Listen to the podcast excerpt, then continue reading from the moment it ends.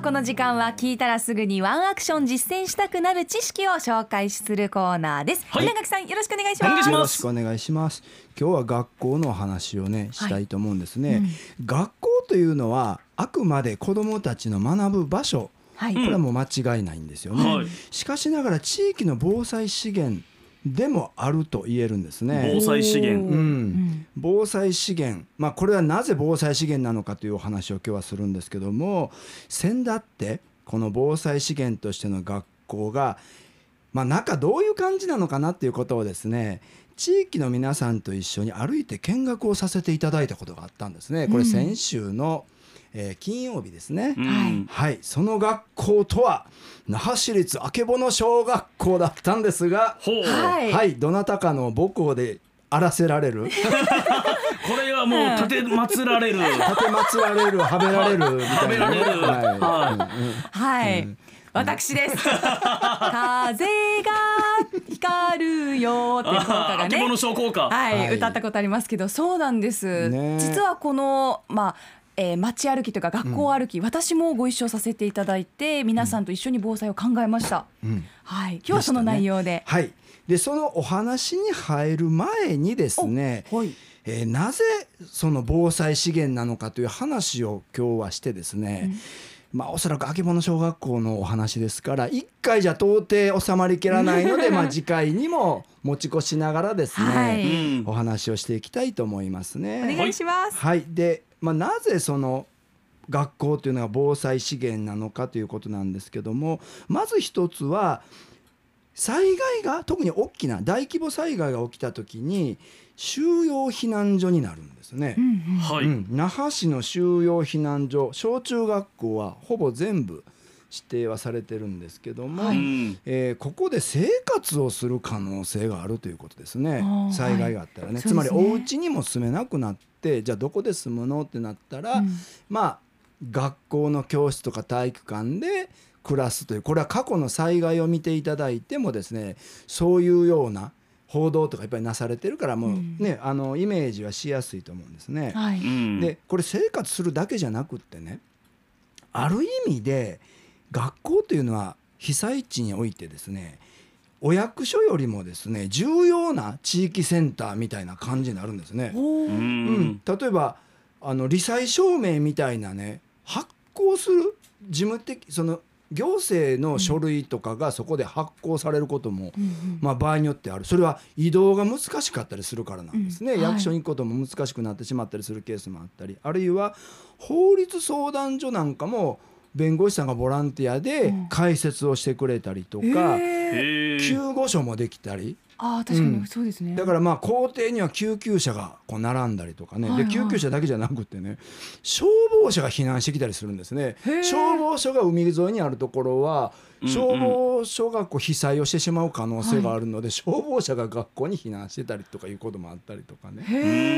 で給水車つまりまあ大規模断水になってくると、まあ、給水車で水をこうね、あの配布をするということになるんですけども、はい。やっぱり学校にたくさん人がおられることもあったり、分かりやすい場所ということもあって、うんまあ、給水車が学校に置かれるケースもあったりとかね、はい、うんあとまあ携帯電話すら使えなくなる可能性があるので、うん臨時電話がこうたくさん学校に設置をされるとかね。あーそうなんだ、うん。で報道機関がやっぱり拠点になっていくということもありますよそうですね。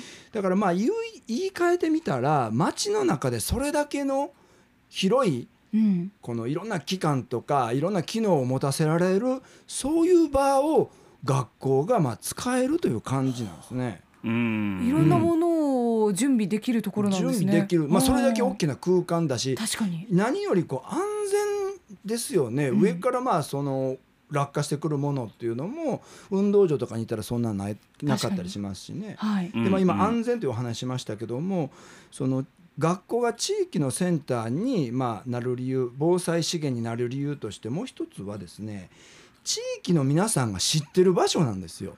うん。まあ、うん知らん人は、まあ、あんまりいないですよねあれだけの規模だったりするとね。はいはいでしかも、まあ、数年に1回は必ず投票に行ったりするから場所そっか。わかるやんねみんなね。地域のそうですね。うん。うんうんねうんうんで地域の外の人も調べたらすぐ分かりますよね。あここかみたいな感じで分かるしね。はい。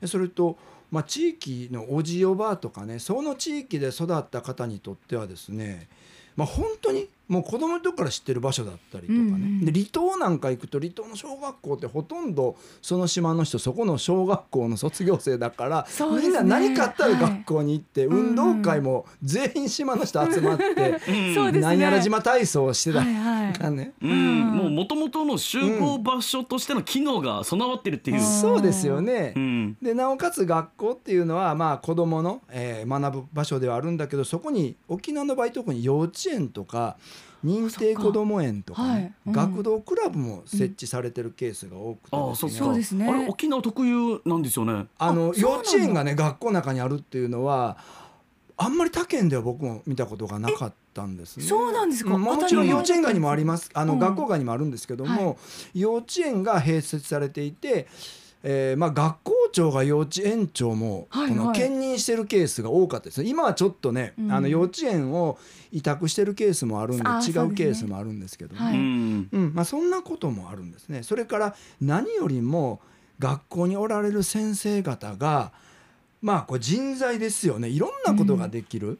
ううんん。ね小中学校の先生。例えば専門教科の先生たちは技術とか家庭とか音楽の先生は非常に災害時に平時ももちろんね、うん。あのー地域の資源としてご活躍されてる方多いんですけども災害時となれば例えば理科の先生は理科室にある豆電球と電池でランプを作ってね、うんうん。各教室につけていったりとかね、はあ、実用編ですね。実用なんですよ。めちゃくちゃね。ここれ聞いてびっくりしました。確かね。にいろんな分野の、まあ、うん。エキスパートというか知識を持った方がいらっしゃるんだなと思って、はい書道の先生とかは書道。皆さんが学校に避難をしてきた時にですね、まずはやっぱりねこういう時だからこそね落ち着く？そういう気持ちを持つことが大事なんだよと言ってですね、うん。まあ、震災からしばらく経ってからこの避難してきた人でみんなで書道教室をやってね。はこれでも相当落ち着いたというお話もあったですあ。そのね。文化講座みたいなのも。なんですよ。行われるんですね。ね。いや気持ちの支えですねね心の、え音楽の先生もそうですよね。音楽。やっぱりこういう時こそ歌が大事ですよ。ピアノ弾いて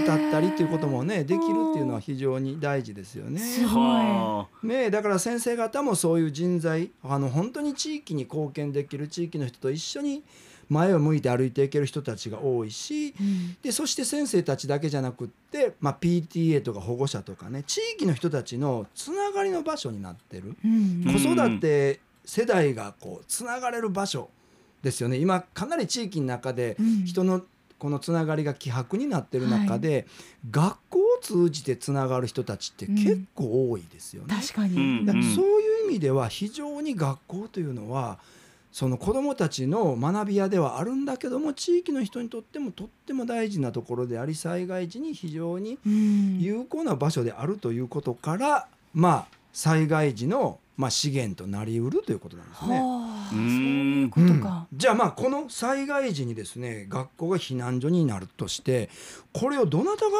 運営するかっていうのが実は非常に大きな課題なんですね。例えば学校が避難所になった時に、まあ、制度がいる時はその必要ないかもわからないけど土日とか夜間、えー大災害が起きました。はい。住民の行き場所となった時にまあ学校だですよねということになったとしても鍵を誰が開けるのかという問題ありますよね。あるある。ね。うん。時間帯によるんだけどやっぱり学校の鍵は誰が開けるのか。そして避難室として使える教室やスペースがどれだけあるのかということもうん。大急ぎで確認しなきゃいけないですよね。うはい。ん。うん、それから避難者を受け入れるための安全点検。例えば耐震化されていてもどっか崩れてたらそこに避難者を入れてしまったらやっぱりああの危ないですよね。そうですね、ね。で今の状況だから当然コロナ対応しなきゃいけないですよね。うん。うん。消毒とか体調管理とか、まあ、体温チェックとかしなきゃいけないしその人たちの誘導つまり部屋を分けてうんうん誘導しなきゃいけないということもある。これを誰がやるのかと言ったら実は教職員がやらざるを得ないんですよね。そうなんですか？うん、なぜかと言ったらうん。あの行政の職員が学校避難所運営っをするということにはなってるけど到底間に合わないんですよ。そんなの市役所からあん。るいは住んでるお家から学校に来る間にやっぱりことが起こってしまうし学校の中にあるものは先生方が一番よく知っているので。じゃあこれって例えば、あの首里城火災があった時とかって、うん。あの僕の実家の隣に城南小学校があるんですけど、うん。はいはいそこが避難所になってたんですよ。はい。その、えー、城南小学校の鍵を開けたらもうじゃあ城南小学校の先生が開けるって考えるのが普通っていうあれ未明のねことなんです時間帯ですから未明よりもっと前だからね。3時、まあ、4時鍵ぐらいですかね。はやっぱり地域で管理されてたのかあるいは学校の先生が飛んでこられて開けられたのか。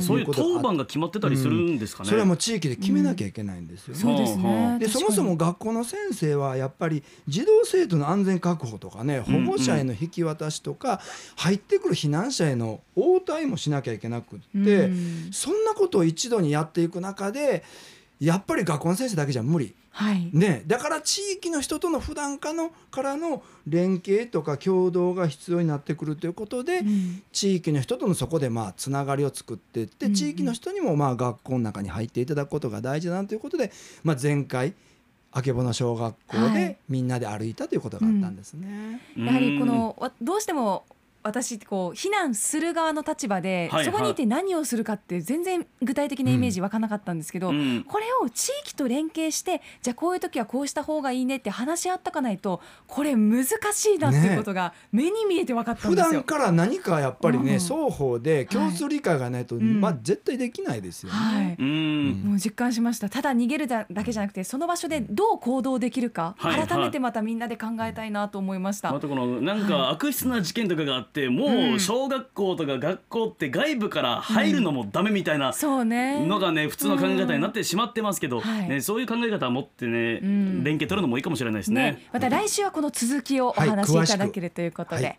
はい楽しみです。また来週もよろしくお願いします。ガッキーのワンアクションでしたアップのポッドキャスト最後までお聞きいただきありがとうございました。生放送は平日朝7時から。FM921 AM738 RBC アイラジオ。県外からはラジコでお楽しみください